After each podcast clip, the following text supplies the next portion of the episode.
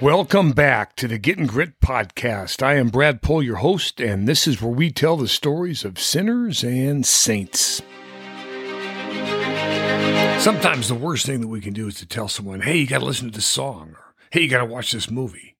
But let's face it, most people do the polite thing and they say, sure, we'll listen at some point. But nobody wants to dig for treasure unless they know they're standing on the X. We're living in a time when we're actually making less and less decisions, while the technical world makes more and more decisions for us. If X were the mark of the spot that the great treasure lies in, could we find it on our own? But you know, treasures are often found in the humblest of places where technology is not required. We all have friends that have a sometimes good and a sometimes bad outlook on life.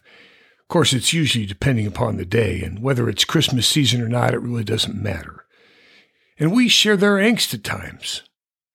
Abe Gibron was one such fellow. He was a professional football player, a coach, and a wisecracker. Gibron played both ways in the NFL at 5'11, 250 pounds, from 1949 through 1959. He played in five Pro Bowls and coached a lifetime in the game as well. His players enjoyed him for his football knowledge and his salty honesty, and sports writers enjoyed him for his sense of humor. It was pretty typical on a Monday news conference day that he would raise a shot of whiskey and say, All right, everything's on the record until this touches my lips. And the minute it touches my lips, everything is off the record. His love of eating finally gifted him with a body weight well over 300 pounds and once, when Gibron was scouting for the Seattle Seahawks in 1985, Sam Wyche, the coach of the Cincinnati Bengals, accused Coach Chuck Knox of Seattle of sending Abe to steal sideline signals. And Knox said he had sent Gibron to scout, not to spy. If we were to send a spy, Knox said, I would think we should be a little bit more discreet about it. We had to get Abe two seats in the press box. He took up two spaces and we got him two trays of food, so you could hardly say that he was not noticeable. One of Gibron's more infamous quotes was Life's one big shit sandwich, and every day you take another bite. Now, we've all have to admit that Abe was pretty colorful. And we've all had bad days, too, when the squares and the stars and the round things just don't seem to fit all the spaces that they're supposed to. And sometimes the places where we stumble are the places where we need to stop and lean into and dig for treasure. There's something so unique about the Christmas season, isn't there? The whole peace on earth, goodwill towards men thing. It's like finding treasure that impacts everything in the days and nights of Christmas, and everyone can feel it, as if someone was lifting the sorriest outlook in life off their shoulders and giving them a glimpse of a joy unsurpassed. Now, I'm not going to suggest it. I'm just saying.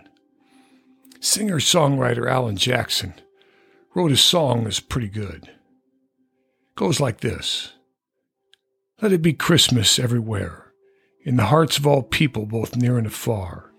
Feel the love of the season wherever you are. On the small country roads lined with green mistletoe, to the big city streets where a thousand lights glow. Let every heart sing and let every bell ring with a story of hope and of joy and of peace. With the gold and the silver, the green and the red, in the smiles of all children asleep in their beds, in the eyes of young babies their first fallen snow, and elderly's memories that never grow old, in the songs that we sing and the gifts that we bring in what this day means and in what we believe. From the sandy white beaches where the blue water rolls, snow covered mountains and valleys below, let anger and fear and hate disappear, and let there be love that lasts throughout the whole year. And let it be Christmas, Christmas everywhere. In that region, there were shepherds living in the fields, keeping watch over their flock by night. Then an angel of the Lord stood before them, and the glory of the Lord showed round about them, and they were terrified. But the angel said to them, Do not be afraid, for see, I am bringing you good news of great joy for all people. To you is born this day in the city of David a Savior, who is the Messiah, the Lord. Two thousand years ago, in the humblest beginnings, God sent his Son to live among us. If you stumble over this reality, then I tell you right now dig. Dig for the treasure right here. Ain't it so? This is Getting Grit signing off. Merry Christmas to you all. Dominus Vobiscum.